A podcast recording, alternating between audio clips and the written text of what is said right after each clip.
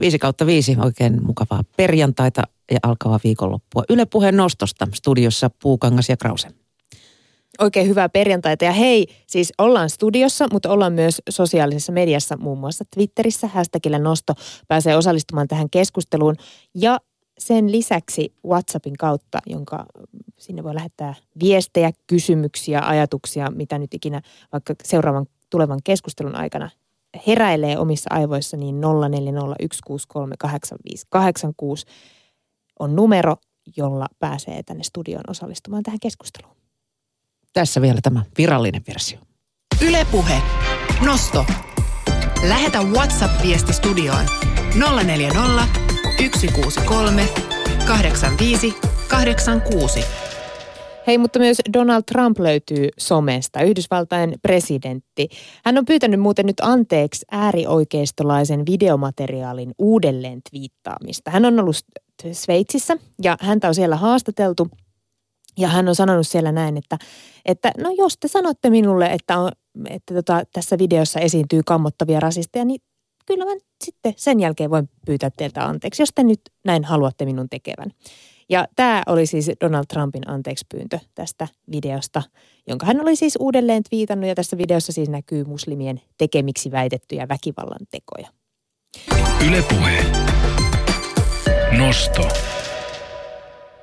Ja muutenkin tänään puhutaan siis somesta. En tiedä, onko Donald Trumpille, ei näytä ainakaan olevan hirvittävän tota, suurta kiinnostusta siihen, että joutuuko hän some, somekohun keskelle vai ei. Ehkä se on hänen tavoitteensa, mutta siis tänään nostossa puhutaan somesta.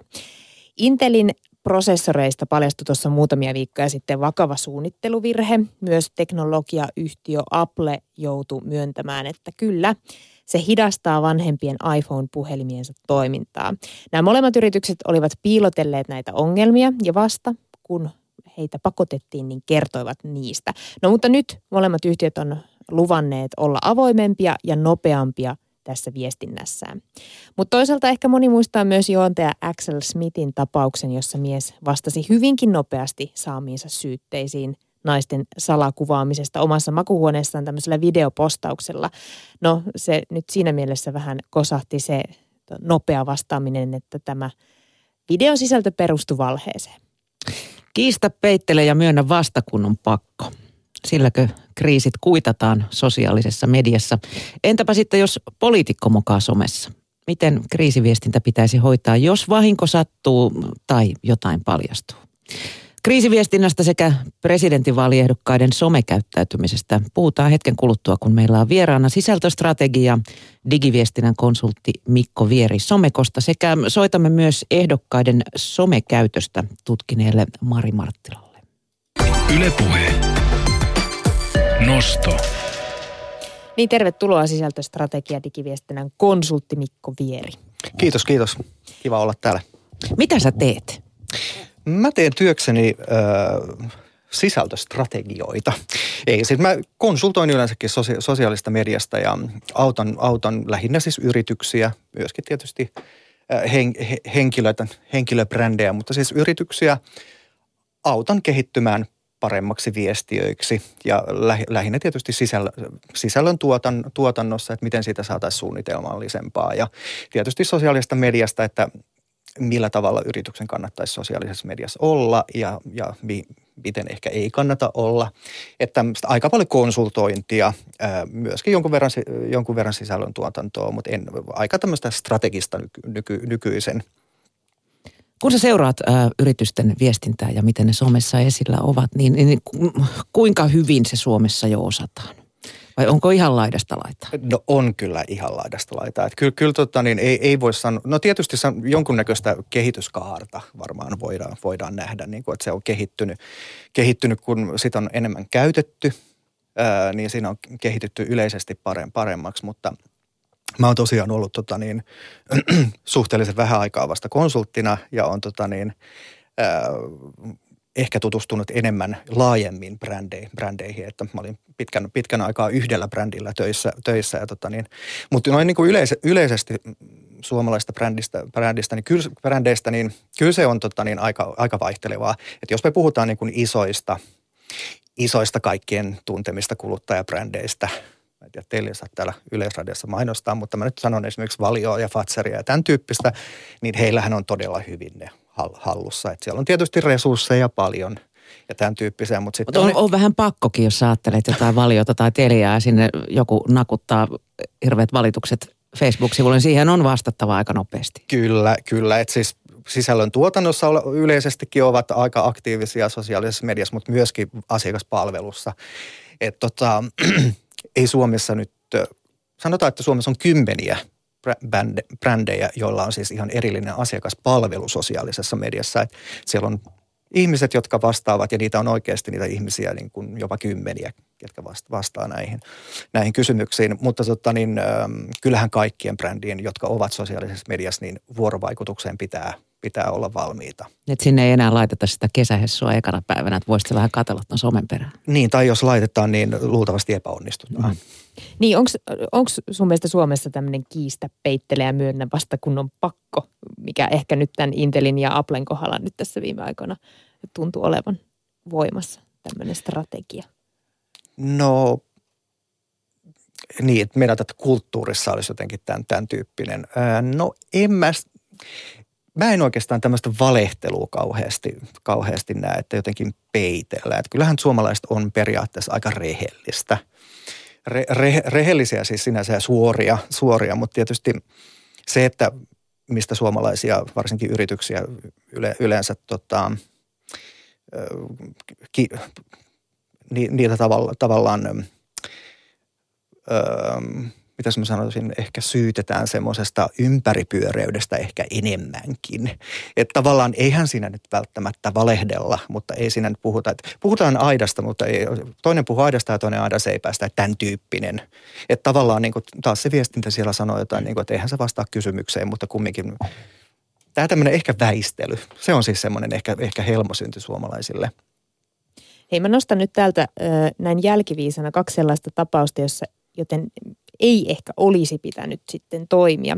Siis tunnettu kokki Kari Aihinen tokaisi tuossa Ylen puoli seitsemän ohjelmassa, että naisi, naispuolisia huippukokkeja on vähän siksi, ettei ala fysiikan lakienkaan mukaan sovi pienten lasten äideille. Ja Aihinen sitten pyysi sanojaan miljoonasti anteeksi, koska kohuhan tästä syntyi. Toinen tapaus oli, kun vihreiden helsinkiläinen kaupunginvaltuutettu Fatim Diarra avautui Twitterissä, että hänen mielestään ainoa syy asua maalla on insesti ja se, ettei kukaan kuule, kun vaimo huutaa apua. No tässä tapauksessa sitten puolueen puheenjohtaja Touko Aalto pyysi möläytystä anteeksi. Ihan ensimmäiseksi Mikko Vieri, miksi somemyrskyjä tuntuu ainakin syntyvän tällä hetkellä kuin lätäköitä sateessa? No, kyllä mä, siis se kynnyshän on aika matala. Siis siinä mielessä, että mehän suurin piirtein kaikki ollaan sosiaalisessa mediassa ja meillä on se kännykkä kädessä jatkuva, jatkuvasti. Että se kynnys on tietysti mat, mat, mata, mal, madaltunut. Jotenkin sosiaalinen media on tuonut meille mahdollisuuden niin lähelle. Ja tietysti se, että on, ollaan nyt aina valitettu tietysti ja tämän tyyppisiä kohuja, kohuja syntynyt, mutta ne on ehkä ollut siellä Esson baarissa – ja tota, niin, toreilla ja turuilla ja siellä työpaikan tota, kahvihuoneessa ollaan keskusteltu näitä, että ei ne ole välttämättä sit siitä kauheasti lähtenyt ete, e, eteenpäin, jos ei ne ole sitten peri, perinteiseen mediaan ja valtakunnan mediaan levinnyt. Mutta sosiaalinen media, niin sehän levittää sen viestin salaman nopeasti. Ja sitten kun on aika helppoa johonkin tämmöiseen niin kuin kohuun sit vaan, kun sun ei tarvitse siihen osallistua muuta kuin vaan tykkäämällä siitä, niin se leviää vi- vielä enemmän. Et kaiken kaikkiaan se ehkä on se helppo helppous sinä, sinänsä. Ja sitten tietysti myöskin se, että halutaan, tietysti kun huoma, huomataan, jotkut trollit varsinkin troll, trollaavat ja huomaavat, että tämmöinen niin kuin somekohun herättäminen on aika helppoa, niin jotenkin sitten ehkä sinne halutaan tuoda sitä tota niin, omaakin henkilöä esiin, niin kuin, että hei minä aiheutin tämmöisen, tai ei nyt aiheutin, vai sain aikaan tämmöisen asian, joka sitten mahdollisesti tietysti johtaa johonkin hyvään. Sehän ehkä, no ei välttämättä hyväänkään, mutta minun kannaltani semmoiseen ratkaisuun, mitä mä toivon. Että kyllähän siinä tietysti aina joku, joku tarkoitus on. Että sehän voi olla sitten sen oman, oman kilven kiilottaminenkin. Eli kyse ei ehkä välttämättä olekaan siitä, että aikuiset ihmiset ei enää tänä päivänä kestä sitä, että joku on eri mieltä kuin he tai jollain ihmisillä on erilaiset arvot kuin heille. Öm, No ei mun mielestä lähtökohtaisesti ole kyllä, kyllä niin kuin siitä kys- kysymys. Tietysti se, että ollaan niin kuin herk- herkkähipiäisiä. Mä näkisin kyllä, että se on enemmän siitä kynnyksen laskusta. Että se on vaan niin, niin helppoa.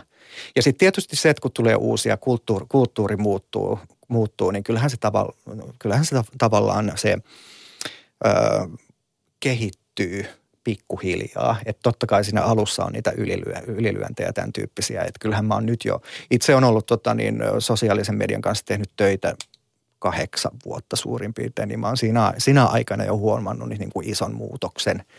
No ison ja ison, mutta siis selkeän muutoksen kumminkin. Että kyllähän se oli al- alkuhaparointia kumminkin, se varsinkin yrityksillä se, että et tota, sanottiin ehkä asioita, mitä nyt ei välttämättä tarvinnut ja tämän, tämän tyyppisiä tuli niitä somekohuja ehkä sen takia osaamattomuuttaan.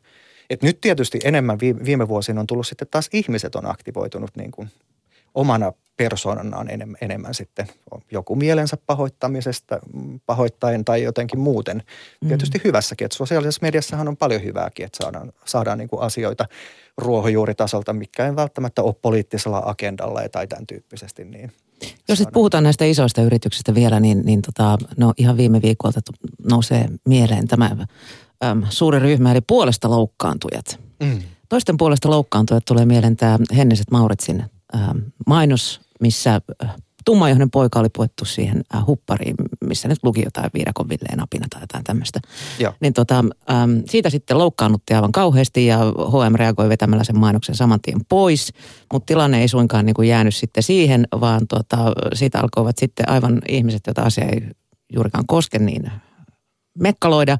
Ö, tilanne eskaloituu, kun pojan äiti – ilmoitti, että mitä te nyt oikein möykkäätte siellä, että ei, ei, ei minun lastani ole millään tavalla tässä loukattu, että hän on ammattimalli ja ketä tahansa pikkulasta kutsutaan apinaksi vähän siellä sun täällä.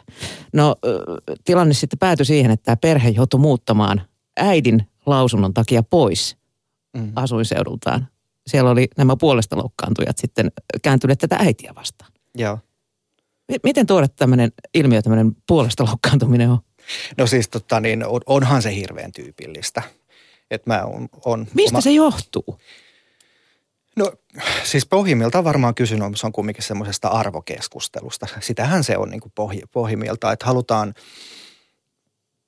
kyllähän se vält, kun sosiaalisessa mediassa tietysti se olo, olo on sitä, että sä lähtökohtaisesti tietysti osallistut keskusteluun, mutta se samalla myöskin monet ei tykkää tästä sanosta henkilöbrändistä, mutta tavallaan se brändäät myöskin itseäsi tavallaan. Tuot esiin itsestäsi semmoisia asioita, kiinnität semmoisiin keskusteluihin itsesi, joita sä haluat promota, olla jonkun arvon tai aatteen puolesta ja sitten tavallaan mielensä pahoittaminen tavallaan tämmöisen asian puolesta, niin sehän kuuluu siihen asiaan. asiaan. Ja eihän sitä välttämättä sitten ajatella niitä, niitä jatkoseuraamuksia, mitä siinä voi tulla, koska kysehän on vain pienestä asiasta ja mä otan kantaa tällä, lailla, tällä lailla jotenkin pahoittamalla mieleni ja kirjoittamalla twiitin tästä asiasta. Mutta tosiaan se, että, että se on helppoa ja eikä sitä monta kertaa ajatella sitä, että sosiaalinen media on kumminkin media ja se on massamedia ja se viesti välittyy ja se saattaa aiheuttaa sitten tämän, näille tota, kohdehenkilöille niin itse asiassa aika paljonkin ongelmia. Kuka sun mielestä teki tässä mokan tässä H&M-keississä? Oliko se H&M, joka teki sen mainoksen vai ne, jotka, tämä äiti vai kuka? No mun mielestä siis lähtökohtaisesti seurasin siis tätä keissiä kyllä todella mielenkiinnolla, kun tämä oli aika tyypillinen. Siis semmoinen, musta tuntuu, että esimerkiksi HML tämmöistä ei oltu edes mietitty. Että et, et semmoisen, tietysti he selkeästikin ovat varautuneet kriiseihin, koska se vedettiin heti pois. Ja, ja tämmöinen, kun sieltä katkaistiin heti, heti se, että ei lähdetty selittelemään yhtään mitään, vaan oteta, vedetään se vaan pois ja tota niin, jätetään se siihen, otetaan mahdollisesti kantaa jotenkin, että pyydetään anteeksi ja tämän tyyppinen se on se, mitä brändi voi tehdä. Mutta tavallaan se, niin kuin, että kyllähän tämmöisiä, näitä tulee. Näihin on siis niin kuin mahdoton täysin tai siis eliminoida niitä täysin. Että näitä, koska tämäkin oli semmoinen, mitä ei varmastikaan oltu niin kuin edes ajateltu, koska siihen on vaan tuotu tota niin, ö, suloinen pieni poika, jolle laitetaan sitten tämmöinen paita päälle ja hän tulee sinne äitinsä kanssa ja otetaan kiva kuva ja laitetaan tämä. Ja sitten sitä syntyy niin kuin tämän, tämän tyyppinen, että varmaankaan äiti ei sitä osannut arvata eikä HM osannut arvata ja tämmöistä. Silloin pitää vaan toimia jotenkin to, tosi niin kuin nopsakasti. Et mielensä pahoittajien kanssa niin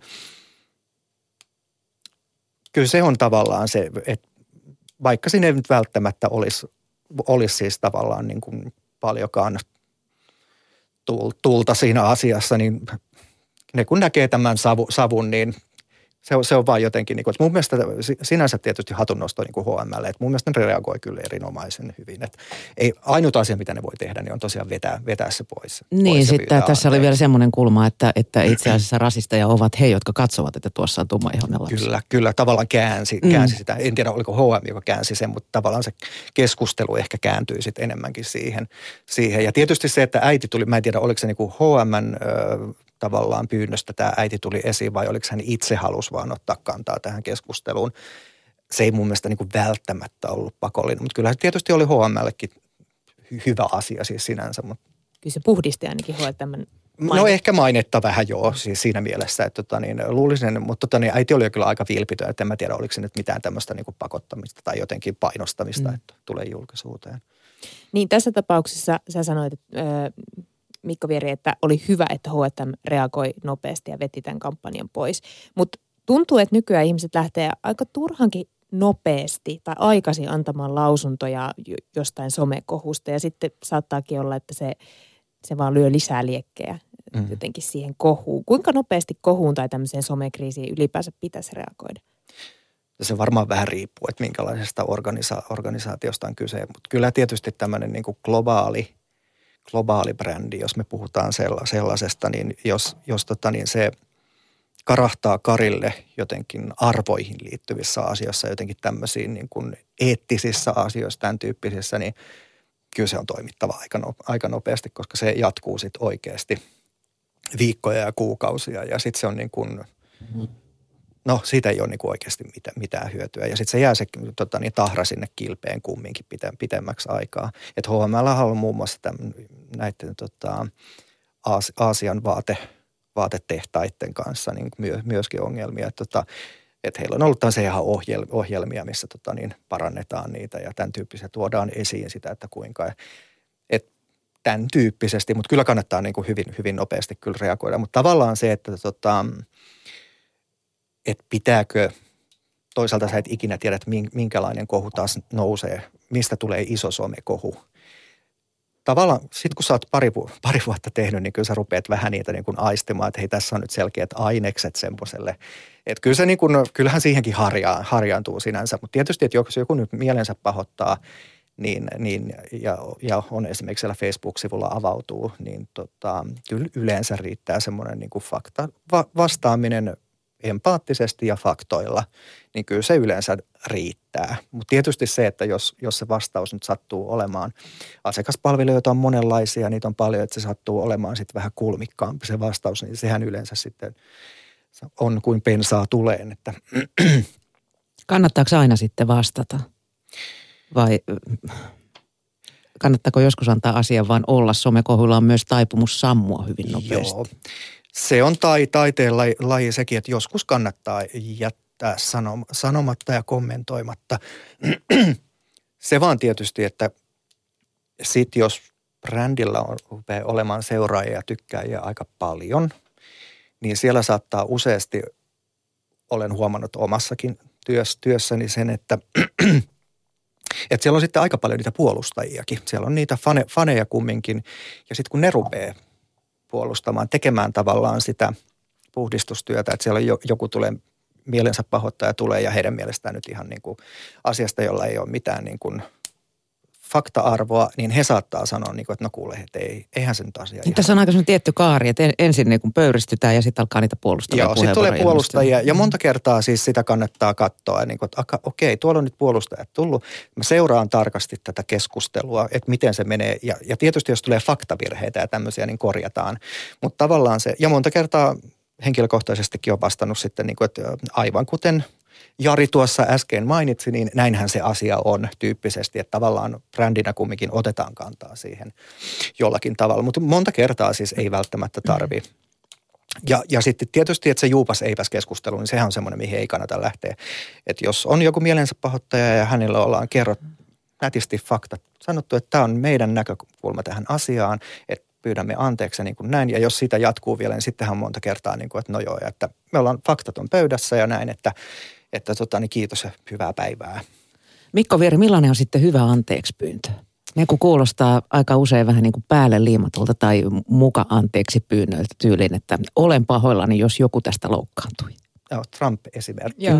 No mun mielestä toi, kun sä puhuit alu, aluksi tuosta Trumpista, Trumpista, niin mun mielestä hänen, hänen anteeksipyyntönsä oli tyyppiesimerkki semmoisesta, mitä niin kuin ei pitäisi tehdä. Että tavallaan pyydän, pyydän anteeksi, jos te olette loukkaantuneet. Mm. En Eli vieritään se toisen niskaan Joo, en, en pyydä anteeksi oikeasti, aidosti. En koe tehneeni virhettä, mutta pyydän anteeksi, koska niin kuuluu tehdä. Että tavallaan ihan samalla tavalla kuin reaalielämässäkin anteeksi pyytäminen tavallaan se, että sä oot niin kuin vilpitön. Että empatia muuten, muutenkin tota, niin sosiaalisessa mediassa, niin sehän on, sitä arvostetaan hirveästi. Että jos sä oot empaattinen ja aito, että voit mokata aika pahastikin, mutta jos sä oot niinku empaattinen ja aito ja pyydät niinku aidosti sitä anteeksi, niin kyllä, kyllä ihmiset ymmärtää yleisesti.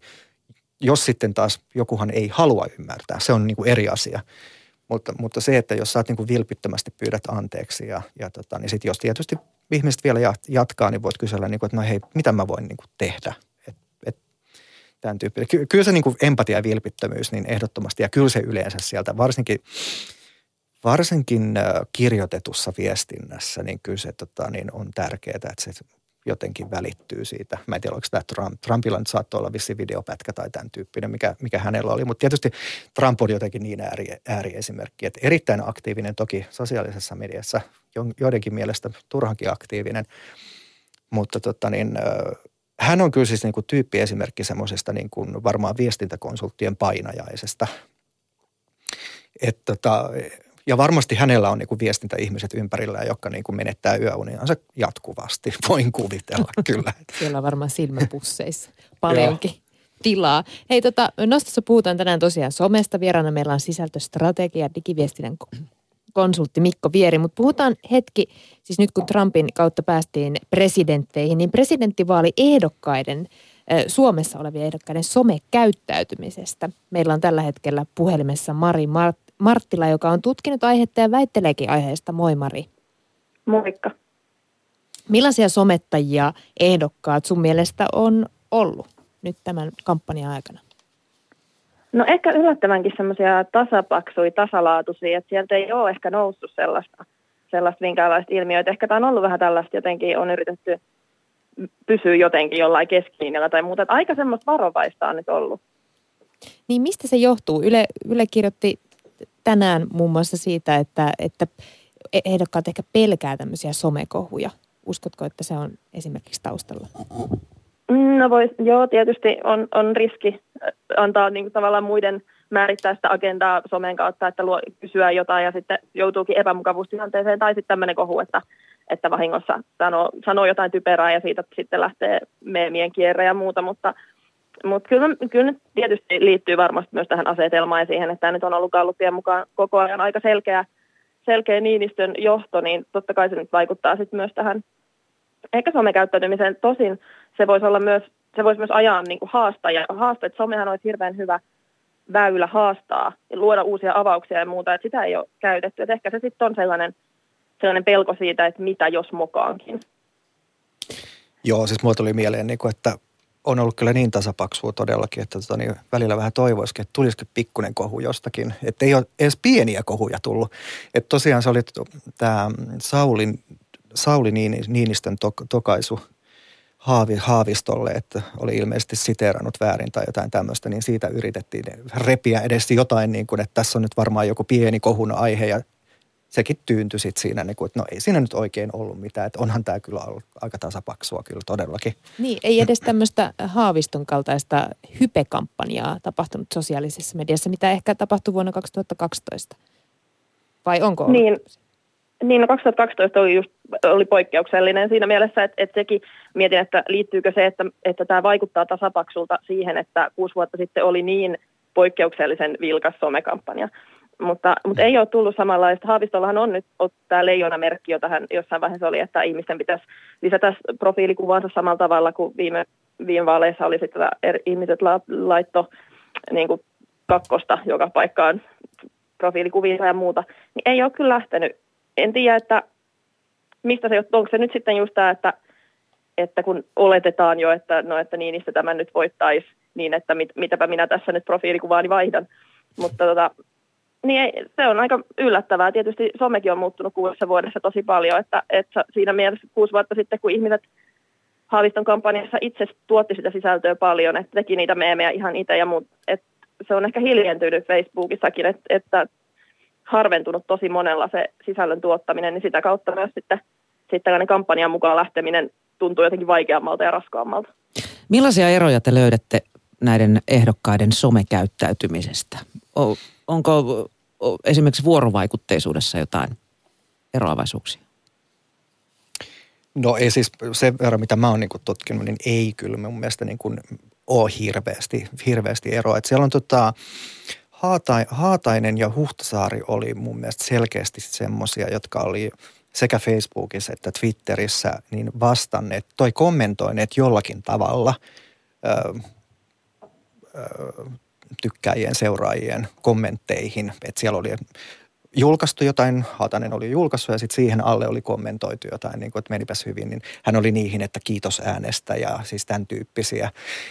Mutta se oli aika vähäistä kyllä se, että toisilla ei ole ollenkaan, niin Niinistöllä ei ollut ollenkaan minkäännäköistä vuorovaikutusta. Et se on se, mitä kun mä olen kaivannut selkeästi näihin, näihin tota niin, että siellä olisi niin kuin selkeästikin paljon voitettavaa siellä vuorovaikutuksen puolella. Tota, mutta tuosta hype, hypestä vielä, niin Haavistoa mun mielestä haastateltiin tässä, kun kuuntelin jonkun, jonkun haastattelun ja kysyttiin, että mitäs, var, mitäs varten tänä, tällä kertaa ei ole minkäänlaista tämmöistä somehypeä tai hypeä yleensäkään tullut. Ja ja Haavisto oli sitä mieltä, että viimeksikin se tuli vasta toisella kierroksella, että hän odottaa sitä vasta toiselle kierrokselle. Mä en nyt ihan tarkkaan muista, miten se oli 2012, mutta kyllähän sitä hypeä taisi olla vähän ennenkin jo sitä toista kierrosta. Että sittenhän se toki niin kuin tuli vielä kaksinkertaiseksi, kun se oli se. Mutta kyllä se varmaan siis lähtökohtaisesti se tilanne oli niin, niin, niin eri, erilainen, että yleensäkin Haavisto pääsi toiselle kierrokselle ja sitten se oli jotenkin niin, niin ainutlaatuinen tilanne – ja ehkä siinä oli vähän tätä arvoa, arvokeskusteluakin, niin kuin, että miten noin liberaaleilla arvoilla voi päästä toiselle kierrokselle. Se oli jotenkin ehkä tämän, tämän tyyppistä. Että siis semmoinenhan on puuttunut täysin nyt tällä kertaa. Mitäs mieltä Mari Marttila on tästä vuorovaikutteisuudesta tai ylipäänsä eroista, mitä ehdokkaiden somekäyttäytymisessä on ollut?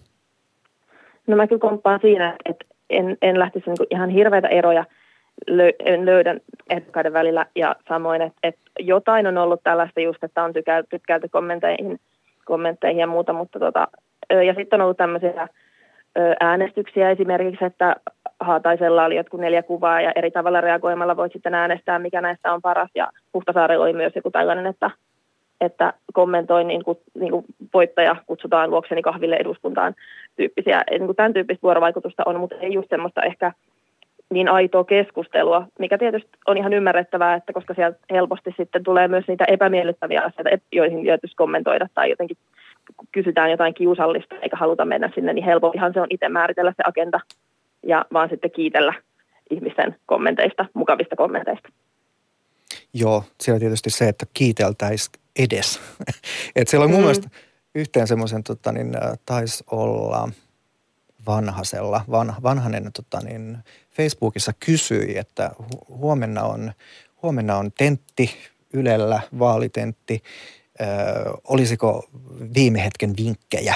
Tämä oli siis mm. hänen niin kuin, postauksensa. Ja tota, niin, sitten sinne tuli hirveästi niin kuin, vinkkejä ja tämän tyyppisiä, niin se min, ei kommentoitu siis millään tavalla sit niihin, että kiitos, kiitos tästä. Että tavallaan niin kuin, kysytään, mutta sitten se jätetään niin kuin, siihen. Niin se oli mun mielestä jotenkin kauhean et tietysti, että jos halutaan vuorovaikutusta, niin sitten se pitäisi olla sit mukana siinä. Mutta kyllähän toki tota, niin onhan vuorovaikutusta sinänsä ja dialogia ollut näillä esimerkiksi Facebook- ja Twitter-profiileissa, mutta sieltä on vaan pois ollut nämä itse ehdokkaat pois. Et siellä on siis tietysti kannattajat käyneet keske, keskenään keskustelua, että no miksi meidän, miksi meidän tota ehdokas on paras ja miksi se ei olisi ja menikö hyvin ja tämän tyyppistä. Mutta sieltä se ehdokas puuttuu. Mm. Nämä julkiset, julkiset someprofiilit, niin äm, uskotteko te siihen, että ehdokas itse niitä lukee vai onko se esikunta, joka siellä masinoi? Siis varmasti lukee ja seuraa jokainen ehdokas, mutta kyllä, kyllä suurimmaksi veikkaisin, että, että päivitykset, jos, jos he ovat ne itse näpytelleet, niin varmasti se on mahdollista, mutta suunniteltu hyvin pitkälle, ainakin jos nyt niin kuin jonkinlaista niin kampanjajärkeä, mitä varmasti kaikilla on, niin se, kyllä se on suunniteltu ihan ajo, ajoituksia myöten varmasti nämä päivitykset. Että kyllähän sitten on esimerkiksi tämmöisiä Sauli Niinistö-tyyppisiä, että hän, hän laittaa sinne perään, että SN silloin, kun hän on, hän on sen itse tehnyt, ja sitten jos on kampanjatiimi, niin siellä ei perässä mitään ole. Mutta, mutta kyllä ihan varmasti on, on, on sen verran ajateltu, ja tiedetään jo tästä somekampanjoinnista, että kyllä se suunnittelu on kovasti taustalla. Joo, se oli niin kuin jännä, mihin kiinnitin huomiota, että kyllä sen niin kuin aika nopeasti huomaa, että kuka itse tekee, tekee, tekee niitä. Et toki siis varmastikin on suunniteltu ja Twitterin puolella ehkä enemmän, se on ehkä henkilökohtaisempi, että siellä on ehkä enemmän sitä itse tuotettua, tuotettua sisältöä aika vähän, vähän siis sinänsä. Sa- Sauli Niinistön Facebookissa huomasi, että hän on niin kuin sen ainakin niin kuin hyvin selkeästi kampanja tiimille, tiimille tota niin, antanut ja, ja kampanjatiimikään ei – ei tee sitä sisältöä jotenkin Saulin äänellä, vaan he puhuvat omalla äänellään, niin kuin ottavat esimerkiksi kuvaa, kun hän on tilaisuudessa, että Sauli oli tänään siellä täällä ja teki sitä sun tätä ja sanoi tätä. Että tavallaan kampanjatiimi puhuu siinä selkeästi, ei ehdokas itse. No kuinka hyvä arvosanan te annatte tälle somestrategialle, mitä ehdokkaat ovat näissä vaaleissa toteuttaneet? Mari, haluatko aloittaa? Mm, joo, tota, no mietin, että, että tämän, jotenkin kaikille aika joku, joku perus sellainen seiska puolkaa. Että tämmöinen niin kuin, siis turvallinen, hyvä, ei, ei oteta viskejä. Tietysti niin kuin olisi, olisi voinut enemmänkin jotenkin luoda keskustelua ja, ja tehdä, ottaa jotain yl, vähän yllättävämpiä, mutta tämä on tällainen niin kuin perussuoritus, joka kaikkien täytyy tehdä, että, että se olisi ollut sitten myös poikkeavaa, jos joku olisi somesta puuttunut, mutta että, että tota, Olisiko en, se ollut jopa se no. raju teko? Joo. se olisi, niin, kuusi vuotta sitten esimerkiksi Soini, tietysti hänellä on ollut blogi, mutta et, et, eihän, eihän hän somessa näkynyt ja se oli tavallaan statement sekin. Että se olisi ollut kyllä rajuteko, mutta en mä tiedä, olisiko siinä nyt hyötyä ollut kampanjoinnin kannalta. Joo, tämä oli siis sama, minkä mä, mä, mä huomasin. Mä muistan, että mä kirjoitin tota, niin muistiinpanoihinkin, että perusta on kaikilla kunnossa, mutta se ei enää riitä 2018. Että tavallaan se, se perusta piti olla kunnossa jo 2012 sinänsä. Että jos nyt jotain positiivista etsitään, niin kyllähän toki siis kaikilla – nimenomaan siis kaikilla ehdokkailla on, on profiilit ja itse asiassa aika aktiivisetkin profiilit jokaisessa. Niin kuin jopa useita profiileja. Jopa useitakin profiileja ja kaikissa tota, niin, niin kuin semmoisessa tärkeimmissä sosiaalisen median kanavissa. Että kyllähän nämä tämmöiset perusteet on, on, on kunnossa. Mutta sitten tietysti se, että tota, niin se sisältö on kumminkin semmoista aika yksisuuntaista vie, viestintää. Et toki siellä sitten on nämä kannattajat, jotka keskustelee keskenään ja tämän tyyppistä. Siellä saattaa nyt tietysti aina välillä joku trolli tulla sinne käymään ja sitä sitten siellä haukutaan ja tämän tyyppistä vuorovaikutusta. Mutta aika semmoinen niin yksisuuntainen kana, yksisuuntaisia ne on kumminkin e-, edelleenkin.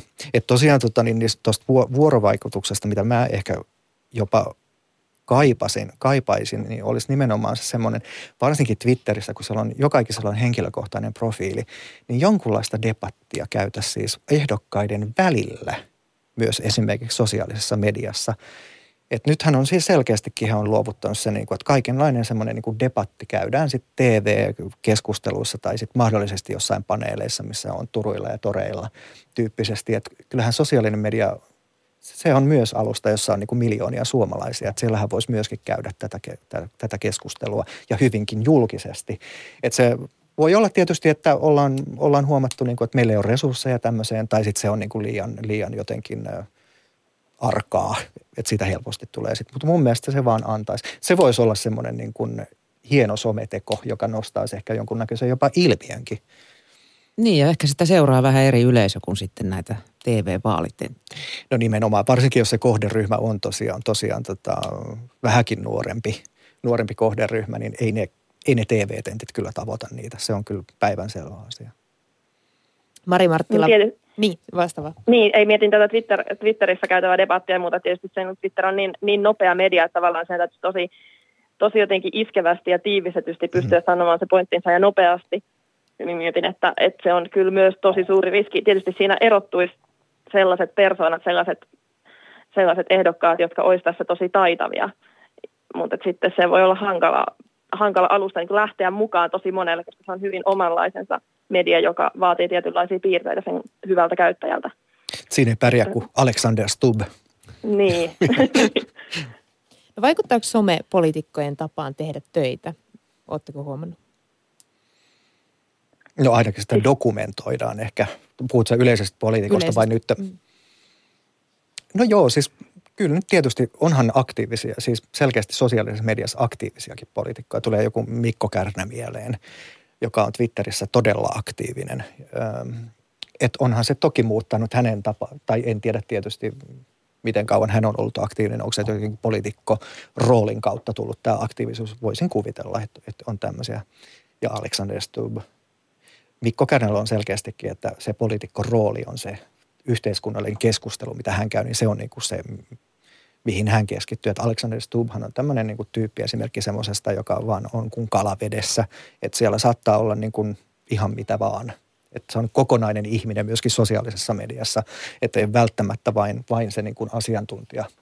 Ei, ei twiittaa niin tro, ro, roolinsa vankina siellä. Ei, Niin. ei, ei siis nimenomaan.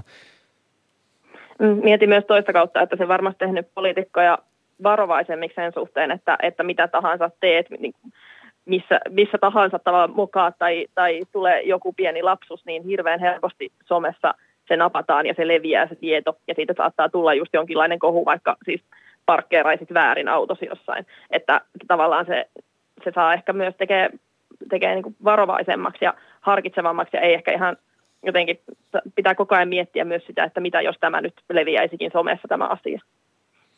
Toi on, toi on totta. Tietysti pitäisi, pitäisi tota niin, näin konsulttina sano, sanoisin tälle kyseiselle ihmiselle, niin kuin, että, että joka tapauksessa se leviää sinne someen, että joku ottaa kuvan jostakin asiasta ja levittää sinne someen. Tietysti on hyvä olla siellä silloin vastaamassa siihen. Mm. Että tavallaan, että jos sä jät- jätät sen sinne niin kuin somegeitin leviämään sosiaalisen median, etkä ota siihen mitenkään kantaa, niin se nyt on mun mielestä kaikista huonoin, huonoin vaihtoehto. Mm. Mutta siis toki, toki tota niin, ollaan varovaisempia huomattavasti varmaankin, voisin kuvitella. Kuinka tärkeä tämä somekuva sitten on?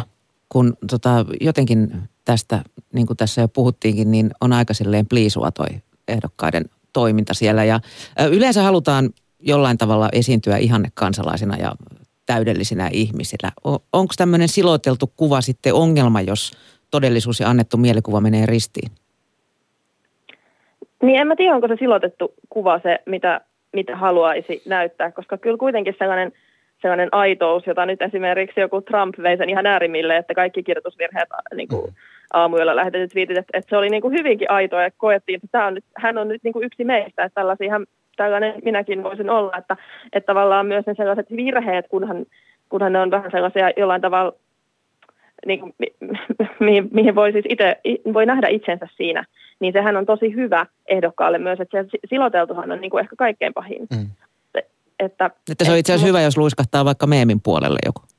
Niin, vähän jos itse osaa sitten reagoida siihen oikein, eikä, eikä loukkaantuen ja jotenkin, että haluaa kaikki meemit poistaa. Että, että tavallaan sellainen rento. Tietysti tässä nyt, jos ajatellaan presidentinvaaleja, niin Suome, suomalaisilla on aika vahva sellainen, jotenkin niin kuin ajatellaan sitä arvojohtaja, valtiomies, tämän tyyppistä niin kuin jotenkin, että siihen, siihen ei ehkä toistaiseksi ole kovin hyvin sopinut ajatus sellaisesta jotenkin rennosta yhdestä meistä, vaan siinä ha- ehkä haluttaisiin vähän katsoa ylöspäin tätä presidenttiä, niin, niin siinä mielessä en tiedä, kun, että siinä pitäisi ehkä vähän silotellumpi olla kuin, kuin tota, ihan ri- rivipoliitikko, mutta muuten niin, niin sehän on vaan siis hyvä, että ei ihan täysin siloteltu ole tämä kuva.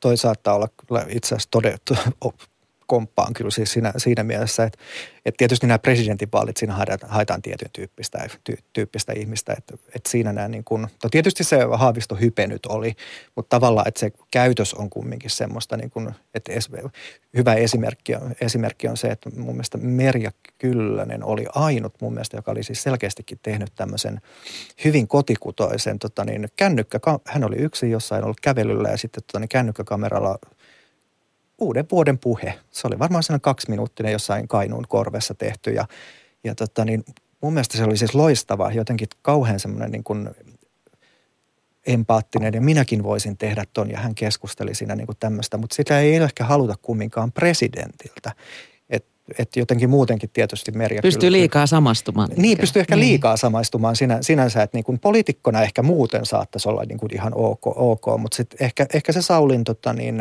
st- harmaa strategia sitten toimii paremmin ehkä tässä kontek- kontekstissa. Mutta noin niin kuin yleisesti ottaen niin kuin, niin kyllähän semmoinen pieni kotikutoisuus ja tämmöinen, niin se on ehdottomasti plussaa kyllä sosiaalisessa mediassa. No Yhdysvaltojen presidentinvaalien alla puhuttiin paljon Facebookin vallasta ja algoritmeista, jolla Facebook määrittää sen, että mitkä asiat ja postaukset lähtevät nousuun ja mitkä ei. Voiko tästä Facebookin vallasta puhua myös Suomen presidentinvaalien alla?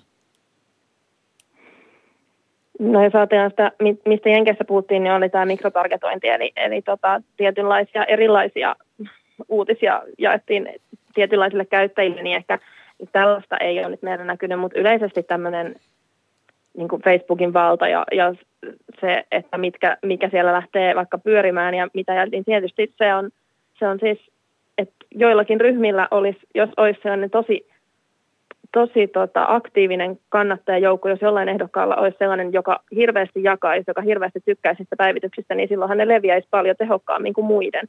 Mutta jos ajatellaan esimerkiksi vihreät on yleensä ollut somessa tosi vahva porukka, niin ei, ei, ei siellä ole saatu ehkä masinoitua tai ei ne aktiivit ole lähtenyt siihen, että, että Haaviston päivityksiä hirveästi jaettaisiin ja hirveästi tykättäisiin enemmän kuin muiden niin, että ne pyörisi kaikkien muidenkin, muidenkin fiideissä.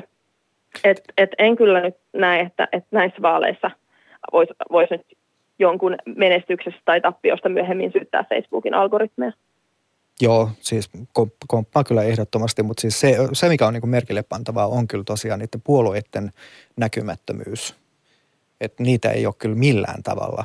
tavalla. Ja tosiaan siis vihreäthän on tyyppi esimerkki semmoisesta niin kuin puolueesta, joka on hyvin aktiivinen itse yleensä aina. Ja poliitikot ovat aktiivisia sosiaalisessa mediassa, niin kyllä ne on loistanut poissaolollaan tässä. Että ehkä sekin on vaikuttanut siihen, että ei ole hypeä syntynyt kauheasti. Että tämän tyyppistä, että ei ollut sitä koti, kotitukea ehkä niin, niin, niin, niin paljon. Mutta sinänsä, tota, niin jos mainonnasta, mainonnasta puhutaan, niin se mikä on niin kuin asiantuntijoita ja ihan niin kuin tuttuja ja ystäviä kaikkia yhdistänyt, kun on kysellyt tässä, niin että, että koko tammikuun aikana mä oon niin odottanut, että koska mä näen niitä mainoksia sosiaalisessa mediassa, niin mä oon tähän päivään mennessä nähnyt kahden ehdokkaan ehdokkaan mainoksia. Toinen niistä on mun oma ehdokkaani siis, joka on siis selkeästikin, koska mä tykkään hänen, hänen tota niin, Facebook-sivusta, niin se on varmaankin kohdennettu mulle nyt sen, siis sen takia ilmeisestikin, mutta kahden ehdokkaan siis. Ja tota, tämä ehkä johtuu siitä, että joko siihen ei panosteta ollenkaan, tai sitten tehdään hyvin kohdennetusti – että just, että se kohdennetaan niin kuin todellakin vain ja ainoastaan potentiaaliselle. Että mua ei esimerkiksi, jos mä tykkään tietyn ehdokkaan sivusta, niin mua ei haluta edes käännyttää enää. Että mulle ei näytetä minkäännäköisiä mainoksia, tämän tyyppisiä. Että mä oon niin kuin sillä, että nykyään pystyy kohdentamaan niin paljon, paljon jo mainontaa, mutta mä oon siis tämä mainostamisen, sosiaalisen median mainostamisen vähyys, niin se on niin kaikki sanoo ihan samaa, niin kuin, että ei, en mä ole törmännyt ainakaan niin yhtään, yhtään mihinkään tämän tyyppisiin. Mutta tuosta algoritmista tosiaan vielä, että Facebook on tota, niin tänä vuonna muuttamassa algoritmiään, algoritmiaan ja tosiaan se pelkkä tykkääminen ei sitten jatkossa enää riitäkään. Että tosiaan tässä kun toivoin sitä vuorovaikutusta ja kommentointia ja tämän tyyppistä, niin siihen pitää ehkä jatkossa sitten enemmän panostaakin, koska sitä, sitähän Facebook tulee enemmän, enemmän paino, painottamaan. Että se, että muun muassa tota, niin, luin jostakin, äh, joku oli analysoinut näitä ihan numeraalisesti, tota, näitä jo, ehdokkaiden postauksia ja tota, Sauli Niinistöllä niin 90 prosenttia hänen esimerkiksi Facebook-sivun aktivoinneista, niin ne on peukutuksia. Siis 90 prosenttia, että vain 10 prosenttia on muuta, muuta aktivointeja. Niin siinä mielessä, että, että jos nyt ajateltaisiin, että täällä algoritmimuutos tulee, niin, tota, niin ainakin Sauli Niinistöltä niin 90 prosenttia – katoaisi jotenkin. Sulaa. Se, sulaa siis siinä mielessä, että, tota, niin, että se täytyy ehdottomasti, että se mikä toimii nyt vuonna 2018 presidentinvaaleissa, niin luultavasti ei toimi enää ollenkaan 2024. Että se täytyy ehdottomasti. Että totta kai se mainonnalla saat sitten, sitten tota niin, sisältöä esille, että joko täytyy sitten aktivoida, keskustella, vuorovaikutusta olla enemmän – sisällön täytyy olla sellaista, tai sitten tota niin, mainontaan selkeästi enemmän rahaa. Mari Marttila, uskotko sä, että jos mennään toiselle kierrokselle, niin some villiintyisi tai hype nousisi tai, tai ylipäänsä tämän viikonlopun aikana someliikenne, kiihtyykö se? No toivoisin, että näin käy, mutta en, en usko siihen. Tietysti jos nyt sunnuntaina selviää tosi yllättävää, että toinen kierros olisikin potentiaalisesti – aika tiukka, niin sitten näkisin, että se saattaisi mobilisoida jengiä myös somessa kampanjoimaan aktiivisemmin, mutta et, et jos mennään toiselle kierrokselle niin, että et toiseksi parhaalla ehdokkaalla on ekalla kierroksella 14 prosenttia, niin hirveän vaikea nähdä, että tästä nyt ihan vaan lähtisi, mutta aina voi toivoa. Siitä toivotaan. Kiitos Mari Marttila, että pääsit osallistumaan tähän meidän keskusteluun ja jännitetään, että miten, miten somessa viikonlopun aikana näihin vaaleihin reagoidaan. Ja, kiitos. Mikko, mikä sun mielestä on tällä hetkellä tärkein somealusta ja miksi? Jaa, mutta nyt tota niin, kysyä sulta, että riippuu tietysti, että kuka kysyy. Että tavallaan tietysti yrityksellä varsinkin, niin sehän riippuu kohderyhmästä aika paljon. Että tietyillä, tietyillä some, some, some, somealustoilla, somepalveluilla, niillä on aika erilainen kuin mikä se käyttää profiili. Mutta kun on, on puhuttu esimerkiksi, että Facebook kuolee kohta. No ei se kyllä kuole. Siihen mä en usko ollenkaan. Et Facebookin kuolemasta on puhuttu varmaan vähintään viisi vuotta. Ja tota, siihen mä en usko ollenkaan. Että jos nyt sanottaisiin sillä niin kuin, että mikä, mikä nyt on sillä niin kuin Jos suuri... puhutaan niin kuin aikuisista ihmisistä, Jos puhutaan aikuisista, mm. aikuisista ihmisistä, niin kyllä Facebook ehdottomasti. Että, että Facebookin käyttäessä niin se 65 plus käyttäjä, niin nehän nousee kaikista eniten tämä, tämä käyttäjä, käyttäjäkunta. Että kyllähän siellä tosiaan on 2,6 miljoonaa suomalaista. Että se on niin kuin massamedia siinä mielessä. Mutta tietysti jos sä haluat jotain tietynlaista kohderyhmää tavo- tavoittaa, niin sitten on niin kuin muut. Mutta kyllähän siis Facebook on, on niin kuin omassa luokassaan ehdottomasti. Mm. No millaisia muutoksia sä uskot somen tuovan? Tuleeko tämmöinen tunnelatautunut puhe vielä lisääntymään? Mitä tuntuu ainakin olevan aika paljon. Tunnelatautuneen siis tarkoitat niin kuin, minkä te, mielensä pahoittamista? Mielensä vai? pahoittamista tai toisaalta, toisaalta voihan se olla sitä äärimmäistä hypetystäkin. Niin, no siis kyllä se niin kuin jotenkin lähtökohtaisesti on niin kuin sosiaalisen mediaan, mediaan jotenkin se semmoinen, siellä saa olla niin kuin tunteita ja tämän, tämän tyyppisiä. Ja Mitä Esson baarissa ei ehkä joskus saanut. Esson baarissa ei välttämättä joo. Ja sitten tavallaan, että kun, kyllähän se on muuttanut, muuttanut myöskin kulttuuria, keskusteluja ja kommunikointikulttuuriakin aika paljon, niin kuin sosiaalinen media. Mutta se, että mihinkä se tavallaan mä en usko mihinkään niin kuin isoon muutokseen, että se jotenkin muuttaa, koska se iso muutos on itse asiassa tapahtunut jo, että se on muuttanut tosi, tosi paljon, että me suomalaisetkin, jotka ollaan aika tuppisuita, niin mehän keskustellaan hirveästi sosiaalisessa mediassa ja vähintäänkin. Ja sitten kun sä voit itse valita siellä sen, että mikä tavallaan se mun kontribuutioni on, että jos en mä nyt ole kauhean hyvä sille keskustelemaan, niin mähän voin sitten vaan tykätä tai jakaa tai tämmöistä, että sä voit niinku sen aktiivisuuden tasosi itse valita, valita siinä, että no tää on, onko tämä nyt semmoinen tota, niin aihe, minkä kelkkaan mä haluan hypätä vai ei, okei mä pidyn tuossa erossa, mutta mä voisin tähän aiheeseen nyt ottaa kantaa tai tämän tyyppistä. Mutta se, mihin mä uskon ehkä, niin semmoinen semmoiset ryhmät tietysti, että ihmiset on enemmän jonkun niin kuin ryhmän jäseniä sosiaalisessa mediassa, niin se varmaankin lisääntyy.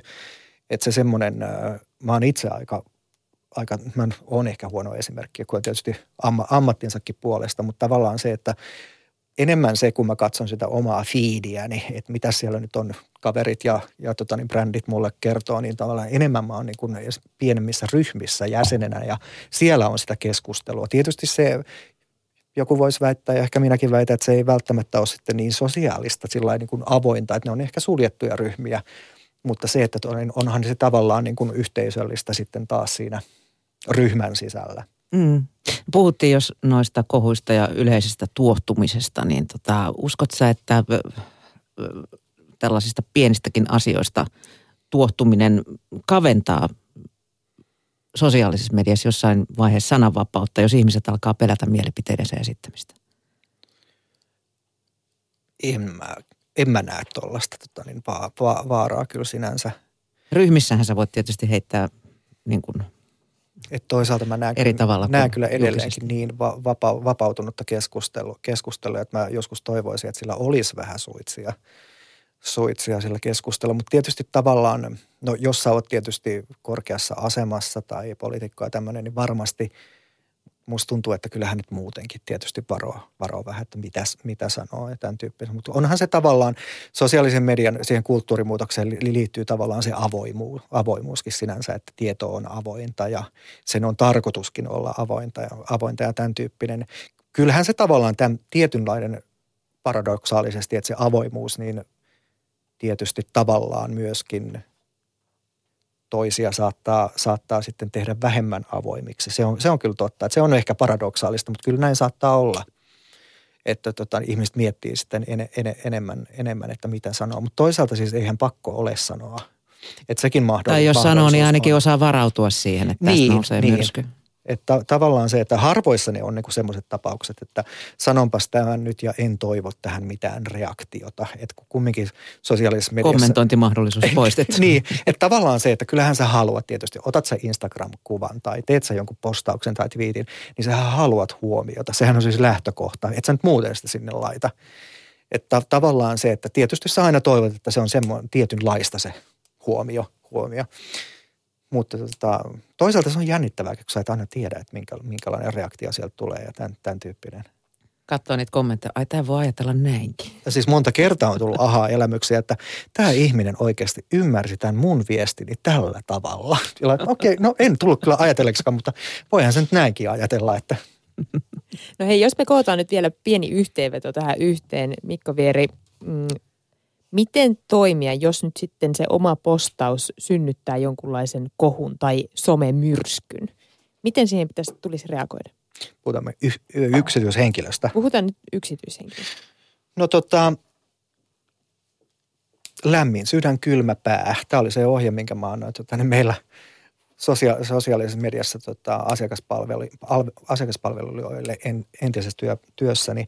Että kyllä se on tavallaan se varautuminen, yksityiset henkilöt ei välttämättä kauheasti vara, varaudu eikä mie, mieti sitä, mutta tavallaan se, että kyllä se anteeksi pyytäminen ja siis tämmöinen pahoittelut siitä, että on, on tapahtunut jotain. Tietysti nämä esimerkit, mitä alusta tuli, nämä Fatim Diaret ja tämän, tämän tyyppiset, niin nämä oli kumminkin poliitikkoja. Niitä mä nyt en laske sillä lailla yksity, yksityishenkilöiksi. Henkilöiksi, mutta tavall, tavallaan se semmoinen, että jos on jotain pahoiteltavaa ja tota, niin yleensä kun kohu syntyy, niin siellä on. Että tavallaan kyllähän se mielensä pahoittaminenkin, ehkä se menee niin kuin överiksi, mutta kyllähän siinä kumminkin on joku, joku asia. Ja joku on pahoittanut mielensä, niin, niin tota, mieluummin sitten pahoittelee, koska ei se ole kumminkaan sulta pois. Mitä mieltä sä tämmöistä disclaimereista anteeksi jo etukäteen sinne perään? No joo, siis se on tavalla, tavallaan ehkä ironiaa siis siinä mielessä et se voi pe, tota, niin toimiakin, vaikka siis aina kyllä sanon sinänsä, kysytään neuvoja, niin kuin, että minkä tyyppistä, tyyppistä viestintää, niin mä oon aina sanonut, että ainut, mitä mä en niin kuin missään nimessä suorita, mikä ei yleensä toimi, niin ironia. Että tavallaan se, että niin kuin hauska ja empaattinen ja tämmöinen, nämä on todella hyviä asioita ja aitous ja kaikki tämmöinen, mutta ironia on semmoinen, koska siinä on aina, aina se väärinymmärryksen mahdollisuus ja sitten kun on vielä tekstipohjaisesta viestinnästä kyse, niin tota, mä en suosittele ironiaa kenellekään sosiaalisessa mediassa. Tai sitten rajaa sen sille jengille, joka sen ymmärtää. Tai mm. näin, nimenomaan näin. Kiitos Mikko Vieri, sisältöstrategia digiviestinnän konsultti Somekosta, että pääsit käymään nostossa ja vähän puhumassa so- sosiaalisesta mediasta tänä päivänä. Kiitos, kiitos. Ylepuheessa Lindgren ja Sihvonen. Tiesitkö Petteri, että, että ottelussa järjestetään myöskin tämmöinen, siis että tapahtumassa järjestetään myös tämmöinen nelinpeli, jossa siis Jarkko Nieminen lyö hynttyyt yhteen Teemu Selänteen kanssa ja Peter Forsberg Roger Federerin kanssa. Ja Selännehän on jo ehtinyt toteamaan, että tällä kertaa Forsberg poistuu Helsingin areenalta häviäjänä. Siteraan äh, idolieni Jouko Turkkaa. Oksennettua suklaata.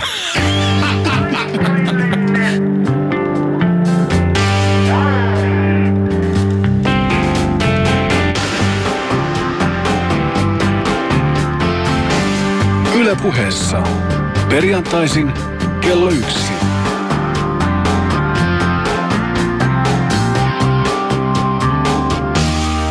Lindgren ja Sihvonen.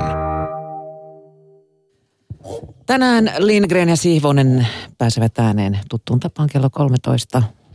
Ja ketäs siellä on vieraana? No tänään vieraana miehillä on, ja tuomarina totta kai, koska miehet aina ottavat tämän pienen debatin siihen alkuun, niin on uimari Jenna Laukkanen. Ylepuhe. Nosto. Kello tulee kolmen minuutin kuluttua 12 ja silloin vuorossa Yle Uutiset. Mutta Suvi, tiedätkö, että maailmanlopun kello, se kilkattaa ja näyttää nyt kahta minuuttia vailla keskiyötä. Siis oikea kello. maailmanlopun kellon viisari on nyt kähtänyt puoli minuuttia eteenpäin ja ihmiskunta on siis enää kahden askeleen päässä tuhosta. Siis voiko Tätä olla ei ole kirjoittanut? Nostradamus, vaan, vaan Yle Uutiset. Ja, ja tästä kertoo atomitutkijoiden julkaisu Bulletin of the At- Atomic Scientists. Se on seurannut nimittäin jo vuosien ajan, kuinka lähellä ydinkatastrofia tai muuta tuhoa maapallo on.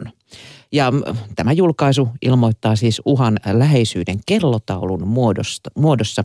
Viime vuonna tuo kello näytti kahta ja puolta minuuttia vailla keskiyötä, mutta nyt ollaan sitten nyt kähdetty puoli minuuttia lähemmäs lopullista tuhoa. Eli Kuollaan kahta kaikki. minuuttia vaille puoli yö olisi nyt toi kellon viisarit semmoisessa asennossa. Minkähän takia muuten kaikki paha tapahtuu aina keskiyöllä? Eikö tuhkimonkin kaikki taijat rauennut keskiyöllä ja hänen piti... Vuorokausi vaihtuu keskiyöllä, vuosi vaihtuu keskiyöllä.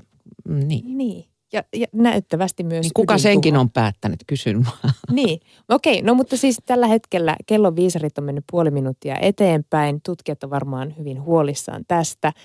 Siis tähän nyt kuulostaa siltä, että tämä kello pitäisi antaa lahjaksi esimerkiksi Suomen uudelle presidentille ja samoin ehkä Donald Trumpillekin ja miksei myös tonne Pohjois-Korean suuntaan.